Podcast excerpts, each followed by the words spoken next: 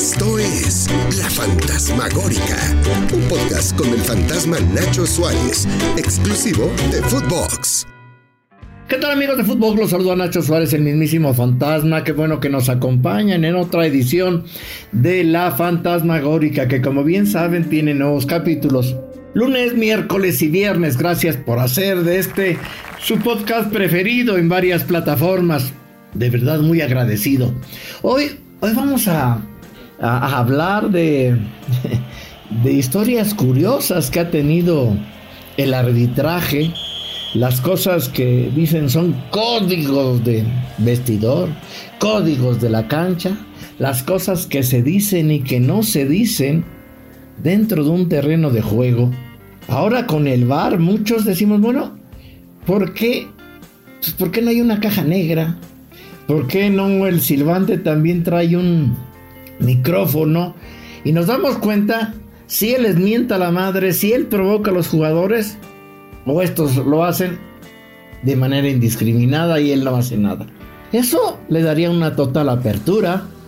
Ahí sabríamos quién miente, quién provoca, qué se dicen, a qué árbitros les da miedo, les da frío, porque se ve que les, les dicen hasta la pinche despedida. Y si es algún jugador importante, tipo Guiñac, se hacen como que no oyen, como que están sorditos, como que no pasó nada. Y también hay casos, porque también hay casos donde, donde el árbitro provoca al jugador, donde discrimina también, donde sujete, porque son cosas que pasan dentro de la cancha, pero que si se tuvieran en un micrófono y se tuviera una especie de caja negra para que los equipos que se quejaran de determinada circunstancia pudieran checarlo, pues sirviera de evidencia para castigar al silbante o bien para castigar al jugador que dijo, no, yo no hice nada. Hasta ahora, si lo reporta el árbitro, pues es chingo el jugador. No tiene cómo comprobarlo, entonces es palabra contra palabra. Y ahí lleva la ventaja el técnico. Algo, algo así como lo que sucedió en aquel ya lejano 1997 en aquel partido se enfrentaban los mismísimos Pumas donde jugaba Pablo Luna, bueno, él era el mejorcito, frente al Veracruz, donde jugaba Leonel Álvarez, este, donde jugaba también González China, eh, donde jugaba Vaquero, José María Vaquero, ¿se acuerdan este que jugó muy bien el Barcelona y aquí, vino en, plan de petardo? Pues en aquel partido, el 9 de marzo de 1997, nuestro querido David Feitelson hizo un gran reportaje que, que provocó muchos convenció a Eduardo Lalo Bricio de que se pusiera un micrófono. ¿Para qué? Pues para grabar todo lo que se decía en la cancha. Era un ejercicio que no se había hecho en México. Periodísticamente fue muy, muy, muy interesante. Y ahí Lalo, que también pues, obviamente sabía que eh, había micrófonos, pues no iba a decir chingaderas, ¿no? Evidentemente no. Pero fue muy interesante ver ese ejercicio, qué se decían y qué no. A lo mejor usted chavito, los millennials, pues seguramente ni lo vieron, es de oídas. Usted puede checarlo ahí en, en, YouTube, ese, reportaje. Aquí le vamos a reproducir, le voy a preguntarle a Agustín que haga una, una selección de lo de lo más este de lo más representativo de, de, de, ese audio de Lalo Bricio en aquel Pumas y Veracruz y luego les platico lo que sucedió en Argentina al respecto. Vamos a escucharlo. ¡Vamos, vamos! Le di la ventaja, le di la ventaja, es correcto. Vale, se procure que no se le salgan sus licras blancas, si no se las va a tener que cambiar, ¿eh? Porque es contra la regla. Por favor. Cuando ya diga, hasta que suene el silbato. A jugar, hermano, a jugar. Cada quien a lo suyo. Venga, venga. Hasta el vivo jalándole el pelo a Luna, ¿eh? No te vi, pero creo que se lo jalaste, hermano. Déjalo el pelo, que voy a estar atento.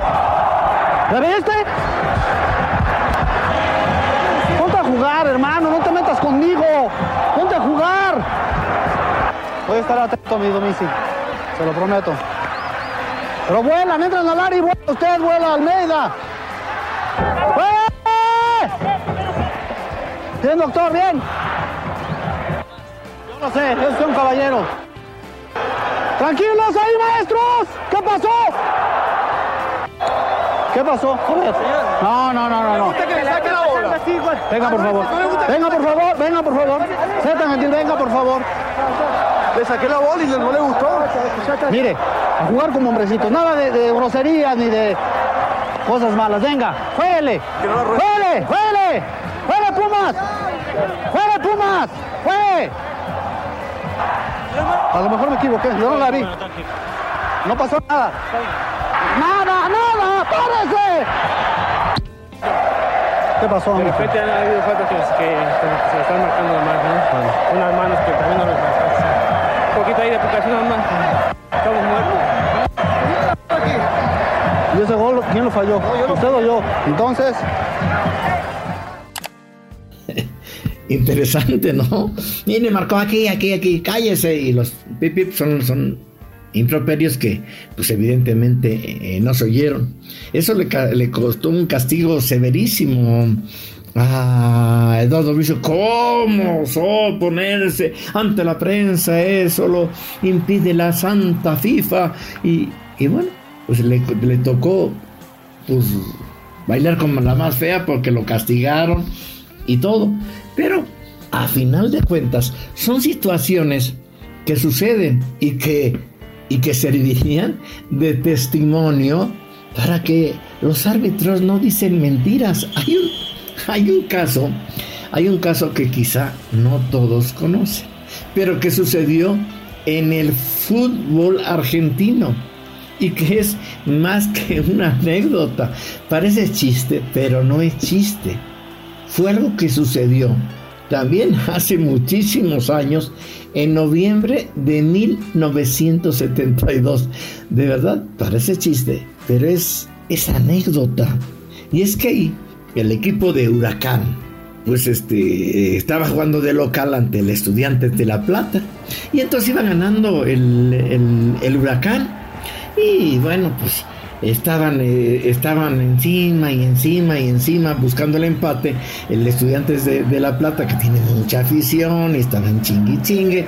Y el árbitro de ese partido eh, se, llama, se llamaba, yo creo que ha de haber muerto, Washington Mateo. ¿Y qué creen? Pues que cobra un penal a favor de Estudiantes de La Plata. Iba a ser el 2 a 1. No, pues eh, eh, entonces iba el, el, 2 a 1 y empiezan la, la remambaramba y aunque no había bar, uno de los juegos de línea dijo, oiga, oye, árbitro, se acercó y le dijo, no, la falta no fue dentro del área, fue afuera. Y madre, este árbitro, Washington Mateo, no, a ver, sin bar, como tendría que ser, no con las chingaderas que ahora tienen mil cámaras y ni así, ni viendo ven. Bueno, pues dijo, no, pues es tiro libre. No, pues ya sabrán cómo se habrá puesto. Todo cómo, cómo te arrepentiste. Empezaron, se le pone encima al, al de negro. Y de repente, pues se ve ahí entre la remambaramba, entre que todo el mundo le estaba reclamando que agarra la tarjeta ahí, ¡tin! y se la pone casi en la frente, entre ceja, entre ceja, oreja y nalga, al volante Carlos Alberto de Marta. ¿Por qué? Y, y, le hizo señas de como, como que le había, lo, había insultado. Lo expulsó. El MA, el partido siguió.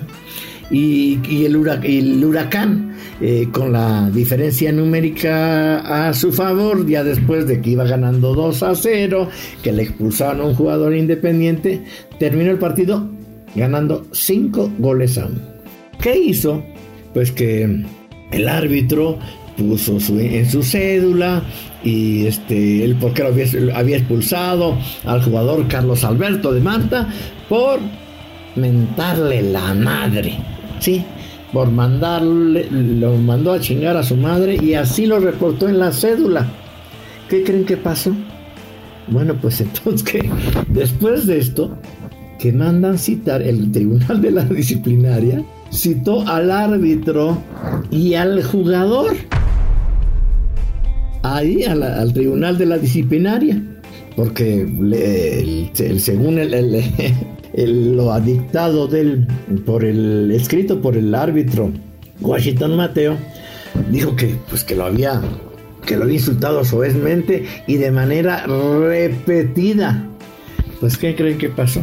Pues que el tribunal de la disciplinaria de la Asociación Argentina exoneró por completo al jugador. No lo suspendió, al que suspendió fue el árbitro. ¿Y saben por qué? Porque dijeron que el árbitro había escuchado mal, que había mentido flagrantemente. ¿Saben por qué? Porque Carlos Alberto de Mata, al jugador que expulsó y quien dice haber escuchado que lo sancionó, era mudo.